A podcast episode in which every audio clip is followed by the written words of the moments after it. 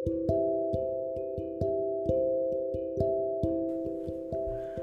はようございます。お元気でしょうか？今日の聖書の時間となりました。今日の聖書の箇所は、新約聖書、マタイの福音書19章24節マタイの福音書19章24節でございます。お読みいたします。誠にあなた方にもう一度告げます。金持ちが神の国に入るよりは、ラクダが針の穴を通る方がもっと優しい。アーメンこの世にあってはお金も大事なものです。しかし、あまりにも富がありすぎると、主の皆を否むことにもなりかねません。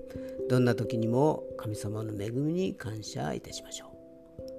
今日も神様のあふれるばかりの恵みで満たされますように。それでは今日という一日が皆さんにとって良き一日でありますように。よッしーでした。